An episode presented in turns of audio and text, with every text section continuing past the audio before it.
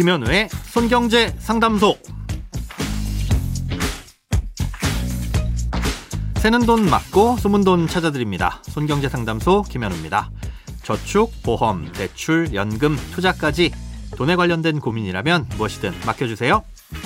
오직 당신만을 위한 맞춤 상담. 먼저 오늘 사연 만나봅니다.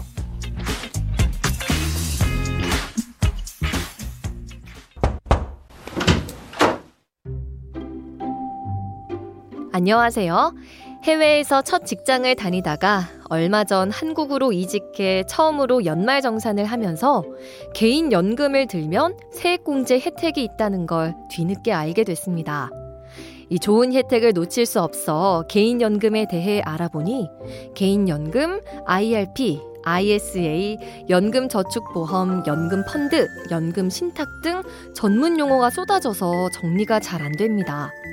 명쾌하게 차이점과 각각의 장단점을 알려주시면 머릿속에 쏙쏙 들어올 것 같아 글을 남깁니다.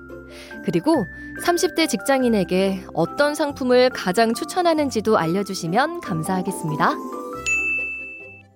하나하나 자세히 알려드리기엔 내용이 너무 방대해서요. 이 개념 정도만 잡으실 수 있도록 큰 틀에서의 특징과 장단점 위주로 설명드리겠습니다. 아, 일단 사연의 내용 중에 ISA가 있는데요. 이건 세액공제라든가 연금과는 무관한 상품입니다. 아, 여러 가지 금융 상품을 고를 수 있는 일종의 주머니 계좌인데요.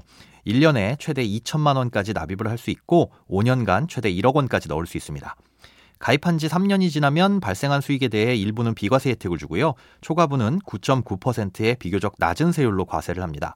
예, 간단히 정리하자면 3년에서 5년 이상의 기간 동안 돈을 모으거나 굴리는 목적으로 만드시되 이자나 배당 소득세를 아끼는 용도로 활용하는 계좌입니다.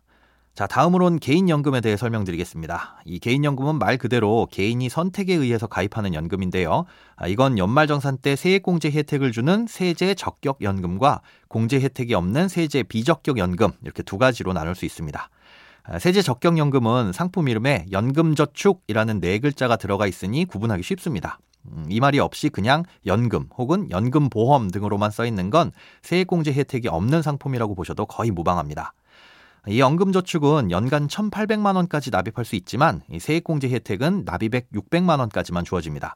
음, 소득에 따라서 13.2% 또는 16.5%의 세금을 돌려주는데요.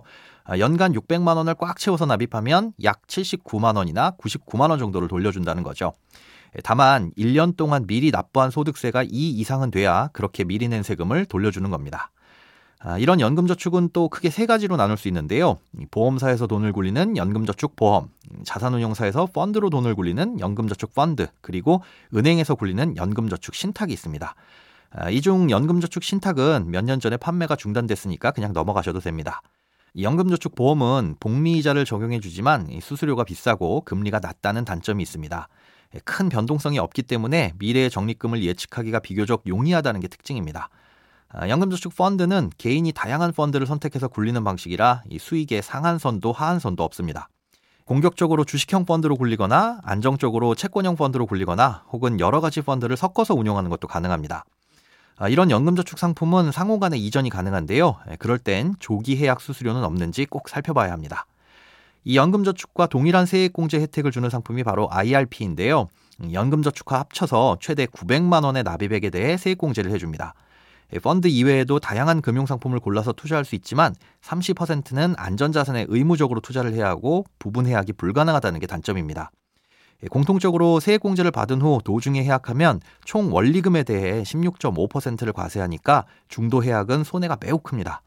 30대에 가입한다면 부분 해약의 가능성도 고려하고 또 다양한 상품 선택도 고려해서 예, 연금저축 펀드 먼저 소액으로 가입하시는 게 좋습니다. 크고 작은 돈 걱정 혼자 끙끙 앓지 마시고 imbc.com 손경제상담소 홈페이지에 사연 남겨주세요. 검색창에 손경제상담소를 검색하시면 쉽게 들어오실 수 있습니다. 여러분의 통장이 활짝 오는 그날까지 1대1 맞춤 상담은 계속됩니다. 돈 모으는 습관 손경제 상담소 내일도 새는 돈 맞고 숨은 돈 찾아드릴게요.